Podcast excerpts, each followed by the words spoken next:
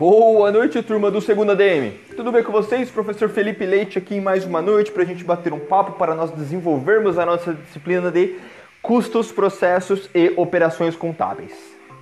Essa aula é uma continuação da aula da semana passada, onde eu entrei ao vivo, fiz exercícios com vocês sobre a ponto de equilíbrio, correto?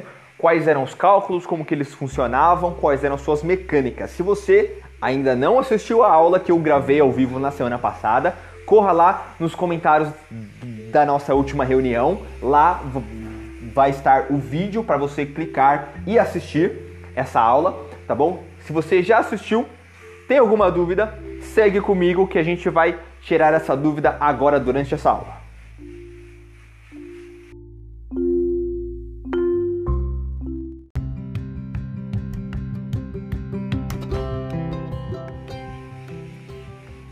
Sigamos aqui então, pessoal, com a nossa aula ah, de ponto de equilíbrio. Né? Eu fiz três exemplos com vocês na última aula, certo? Um exemplo da loja de 1,99, um exemplo da loja de lustres e um exemplo da indústria de parafusos, correto?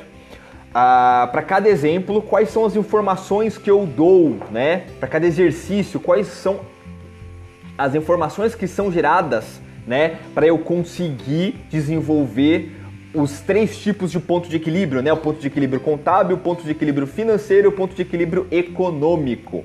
Nós vamos ver cada especificidade, mas os parâmetros gerais para se trabalhar é o preço de venda. Esse preço de venda é unitário do produto, tá bom?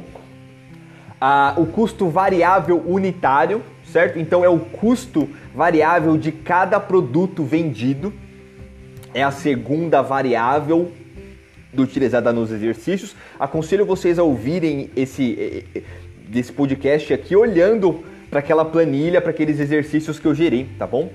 Ah, o terceiro item é o custo fixo total, né? Então, quanto que custa para quais são os custos para a empresa a, quais são os custos que incidem na empresa que independem da produtividade. Se a, se a empresa produzir ou vender 100 ou 10 mil, os custos fixos serão os mesmos, né? Com mão de obra, com instalação, com maquinário, enfim. Ah, o quarto item são as despesas certo? São os desembolsos da empresa que não estão diretamente atrelados à atividade fim da empresa, então os custos com administração, com logística, com marketing, todos esses são despesas, tá bom? A depreciação que está dentro de despesas, tá bom? Então essa depreciação é um dos itens que compõe a despesa. A gente vai ver que tem um item específico aqui que pede para a gente arrancar da depreciação fora do cálculo, certo? E o custo de oportunidade, né? Que é, é, é uma porcentagem que indica, ah, dentro do ponto de equilíbrio econômico, a viabilidade ah, desse investimento e desta empresa, tá bom? Então, esse custo de oportunidade é uma porcentagem que vai incidir em cima ah, do ponto de equilíbrio e, e, e, e isso quer dizer que aquele empreendedor, aquele empresário não aceita receber menos do que o custo de oportunidade, porque ele poderia estar investindo em outras empresas, em outros aspectos, no mercado financeiro, enfim, ele podia ter N possibilidades de novos investimentos, mas ele preferiu investir nessa empresa. Então, esse é o mínimo que aquele empresário aceita para receber a sua remuneração frente a essa empresa. Beleza?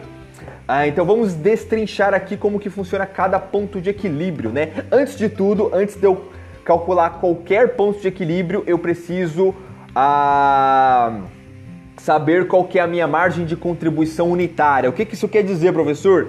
É, eu preciso saber quanto que cada produto vai contribuir para o pagamento do custo fixo e das despesas, tá bom? Então eu já tiro o custo fixo desse preço de venda para eu saber qual que, é, é quanto cada produto vai contribuir para pagar custos fixos e despesas, correto? Então, o cálculo dessa minha conta é o preço de venda menos o custo variável unitário, tá bom? São as duas primeiras variáveis do exercício. Então eu pego o preço de venda, faço menos o custo variável de cada produto para eu saber quanto que eu tenho de uh, lucro entre aspas para eu pagar os custos e, a, e, as despesas em cada cada unidade, né? Cada fração, cada uh, unidade vendida. Beleza? Depois de eu fazer essa margem de contribuição unitária, eu preciso vir aos cálculos de ponto de equilíbrio. Aqui sim a gente vai ver como é que funciona cada ponto de equilíbrio, tá? Quando eu falo ponto de equilíbrio contábil, para eu descobrir qual que é o ponto de equilíbrio contábil, eu preciso somar o custo fixo total mais as despesas, dividindo pela margem de contribuição unitária, tá bom? Quando eu faço esse custo, no meu exemplo 1 das lojas de 1,99, eu descubro que eu preciso vender 9 mil unidades, 9 mil produtos dessa loja de 1,99 para eu conseguir ah, não ter mais prejuízo com essa loja, né? Então, de acordo com o meu custo fixo total, de acordo com as minhas despesas, que elas juntas somam 6 7, 8, 9 mil reais por mês, então eu preciso vender 9 mil produtos para não ter mais prejuízo com essa empresa, tá bom?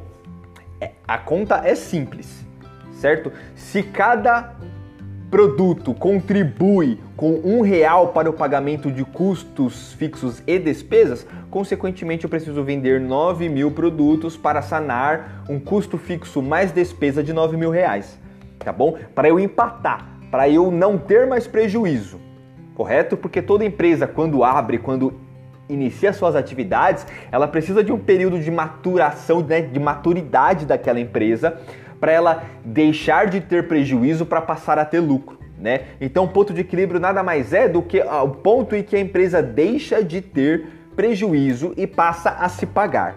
Tá joia?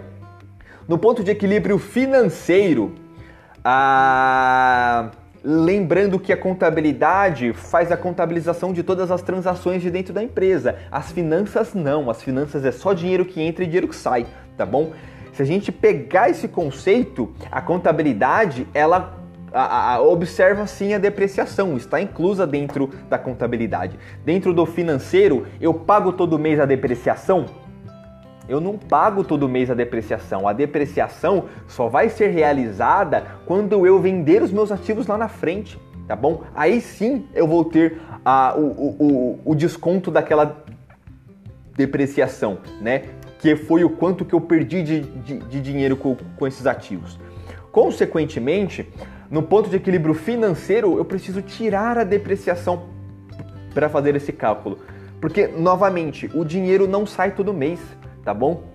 Então, se o dinheiro não sai da conta da depreciação, consequentemente, é, é, é, de acordo com essa abordagem do ponto de equilíbrio financeiro, eu vou conseguir esse ponto de equilíbrio mais cedo, tá bom? Porque eu não, não estou contando com a depreciação, certo? Então, para eu fazer o cálculo do ponto de equilíbrio financeiro, qual conta que eu, que eu preciso fazer? Eu preciso, igual no ponto de equilíbrio contábil, somar todos os custos fixos mais todas as despesas. Aqui vem a diferença do ponto de equilíbrio financeiro.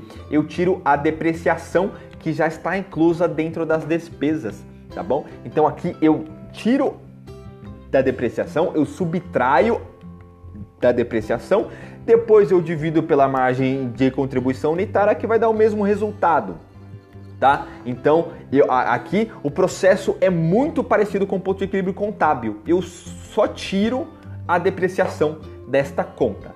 Já um ponto de, de equilíbrio financeiro, ele também é super parecido com o ponto de equilíbrio contábil, tá bom? Eu somo todos os custos fixos mais todas as despesas, só que aqui eu coloco em cima disso o custo de oportunidade, tá certo? Então, a... eu somo o custo fixo e despesas, que nesse caso vai dar 9 mil reais. Só que eu acrescento 18% disso em cima, disso ainda em cima, correto?